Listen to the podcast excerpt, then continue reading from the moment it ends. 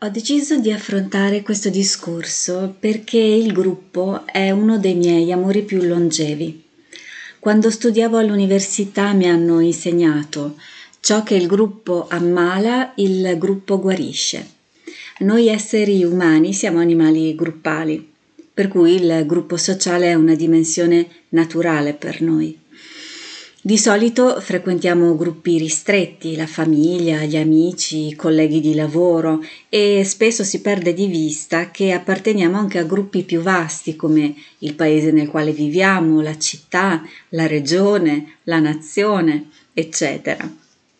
Tutti i gruppi a, ai quali apparteniamo ci influenzano e da ognuno traiamo energia o la subiamo. Il clima sociale nel quale viviamo, per esempio, all'interno del paese nel quale abitiamo, eh, ci influenza a livello energetico eh, senza che magari ce ne rendiamo conto. Dico questo perché essendo sempre e inevitabilmente immersi in un campo energetico, diventa importante, a mio modo di vedere, trovare degli scudi altrettanto forti energeticamente che ci possano proteggere e ci aiutino a mantenere intatte, circa pressappoco intatte, il più possibile, diciamo, le nostre energie e la nostra salute. I vasti gruppi sociali ai quali apparteniamo sono caratterizzati spesso da un'energia più negativa che positiva Purtroppo gran parte delle informazioni che riceviamo contengono messaggi aggressivi e violenti. E anche l'iperinformazione dalla quale siamo bombardati risulta invadente ed esasperante, comunque violenta. Viviamo praticamente sempre connessi, on life, no? questo nuovo, circa nuovo termine che indica il, qual, il quasi totale assorbimento dalla, dalla rete e questo toglie la possibilità di avere dei momenti veramente per se stessi anche perché c'è spesso, magari inconsapevoli, una dipendenza da internet e da tutto ciò che troviamo in rete. Anche questo comportamento riduce la nostra energia e ci espone maggiormente al malessere, a volte alle malattie, ci rende più vulnerabili e molto più ansiosi del dovuto ritengo seriamente che ci sia ehm, sempre più bisogno di luoghi dove riuscire a ricaricarsi e reintegrarsi. Lavorare su se stessi in un certo modo e ad un certo livello all'interno di un gruppo è estremamente potente per rigenerarsi e per creare uno scudo energetico. Esistono tantissimi gruppi di yoga, tai chi, formazione, mindfulness e tantissimi altri. Ed è chiaro che la necessità di, di riunirsi in gruppi particolari è sentita praticamente da tutti. Ma spesso comunque questi gruppi hanno uno scopo molto più eh, superficiale, cioè di superficie. Uso questo termine in senso stretto, non in modo squalificante che non utilizza poi la relazione e il confronto profondo reciproco. Sono gruppi dove si sta insieme a fare qualcosa di, di, valido che può unire più o meno, ma con un'intenzione che è distante da quella di cui parlo io. Naturalmente eh, questi gruppi e queste attività eh, vanno benissimo, sono riequilibranti, ricostituenti a livello energetico e rilassanti ma ciò cui miro io è un tipo di intenzione più relazionale dove non, eh, non solo si privilegia la crescita e lo sviluppo del sé superiore, ma si crea eh, proprio un certo tipo di energia che deriva dallo scambio profondo reciproco. Il gruppo ha l'enorme vantaggio di amplificare sia l'energia che gli effetti del lavoro su se stessi. Inoltre può diventare un contenitore o un conservatore di tale energia al quale poi si può attingere. Il confronto con l'altro inoltre permette sia di non sentirsi soli, sia di distinguersi dagli altri, ritrovandosi dentro di loro e riconoscendo gli altri dentro se stessi. La sensazione è quella di esistere per quello che si è, appartenendo a un gruppo ma senza la necessità di rinunciare al proprio vero sé. Nei gruppi sociali ai quali solitamente si partecipa c'è sempre una condivisione più o meno parziale di se stessi. Spesso sono maggiori le parti di noi alle quali dobbiamo rinunciare che non quelle eh, che possiamo liberamente esprimere. E spesso c'è un senso di costrizione a dover essere come gli altri ci vogliono. Magari non tutti avvertono queste, queste catene, eh, che sono però eh, anche quelle che assicurano l'appartenenza a un gruppo sociale, ma molte persone le avvertono invece e ne soffrono. La questione è che l'appartenenza è stata omologata alla rinuncia di parti di sé, perché manca a livello di sistema sociale l'attenzione all'apprendimento di stili relazionali e comunicativi più completi, efficaci e soddisfacenti. Sia la comunicazione che la relazione sono date per scontate e non si spende neanche oggi che è diventato chiaro che sono cose fondamentali e da imparare, non si spende nemmeno qualche ora a scuola per cominciare a insegnarle. È quindi chiaro che sarebbe evolutivo apprendere il come della comunicazione e della relazione, perlomeno tutto quello che si è scoperto fino ad ora. Mancando spesso queste basi, molte persone si trovano a non sapere come fare ad esprimere determinati vissuti, a condividere esperienze ed emozioni, a chiedere ciò che soddisfarebbe i bisogni più intimi.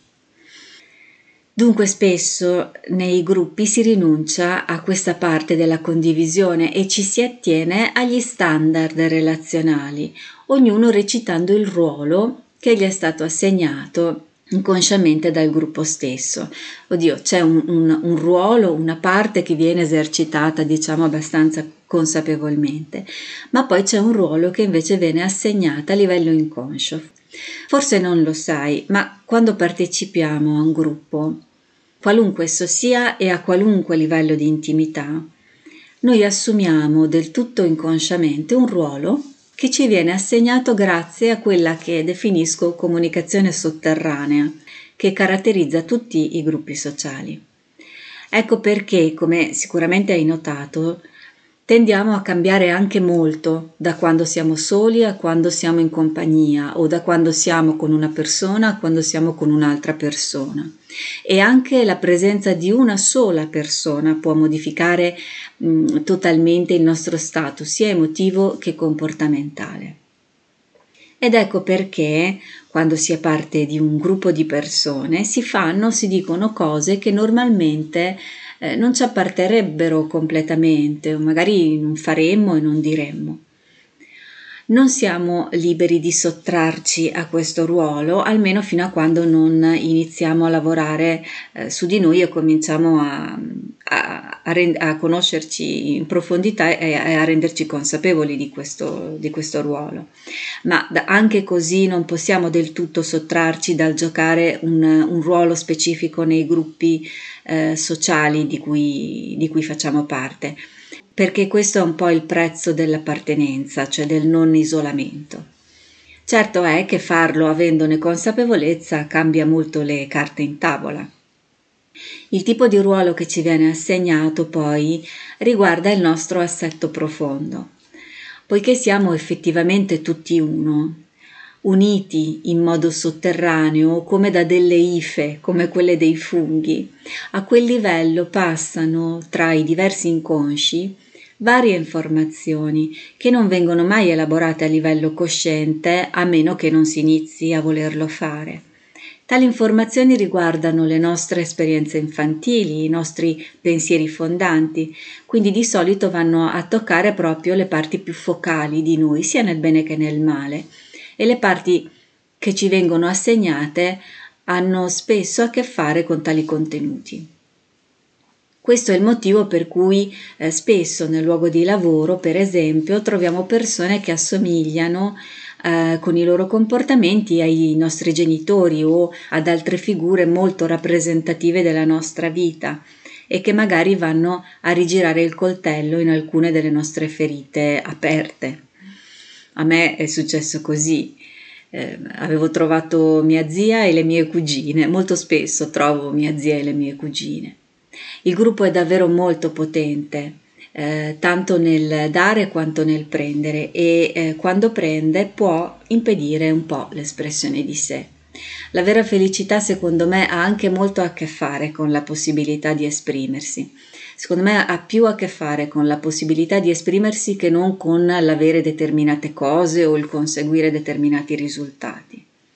Forse non lo sai, ma i problemi ai denti, come le carie o altro, sono la conseguenza della mancata espressione piena di sé, della propria femminilità o mascolinità, delle proprie risorse e doti creative, della propria variegata personalità.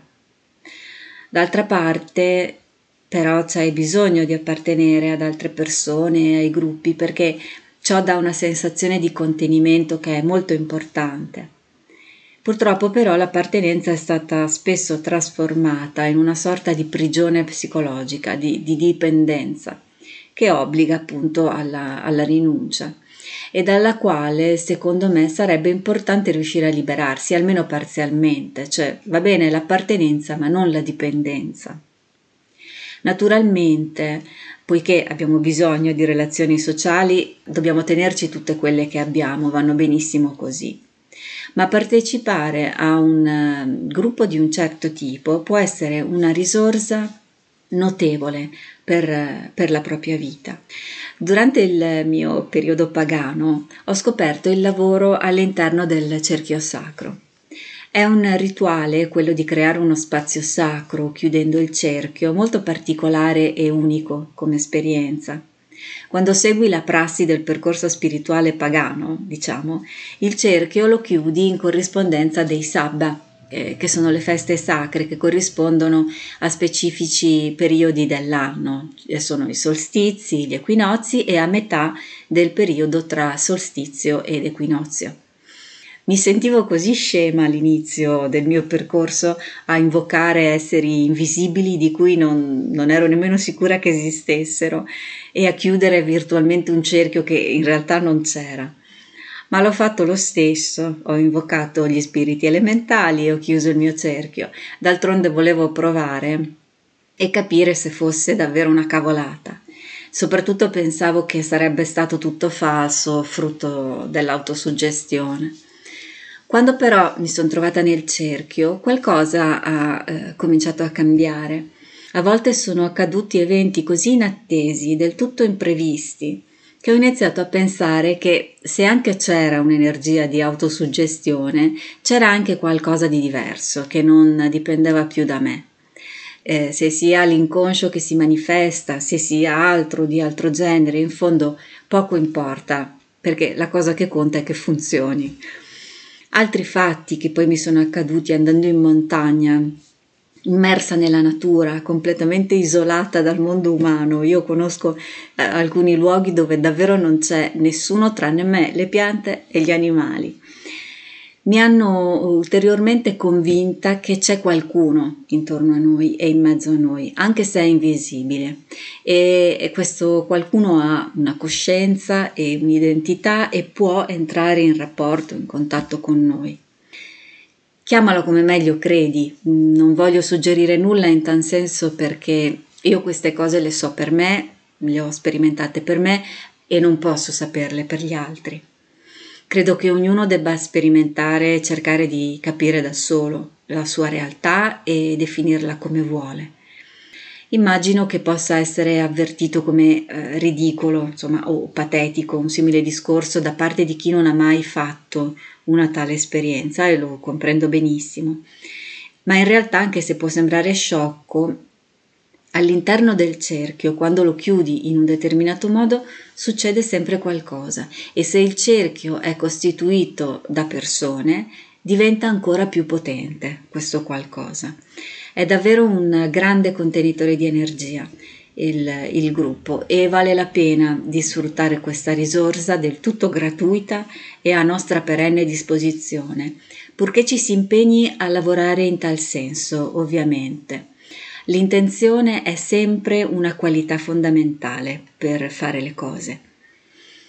Bene, spero di averti interessato e incuriosito un po' eh, a questo modo di operare e, e a questa particolare entità che è il gruppo. Se dovessi avere qualche curiosità o qualche perplessità, sai che puoi contattarmi nei modi che preferisci. Per adesso ti mando un carissimo saluto e un grandissimo grazie per essere stato con me. Ciao e alla prossima!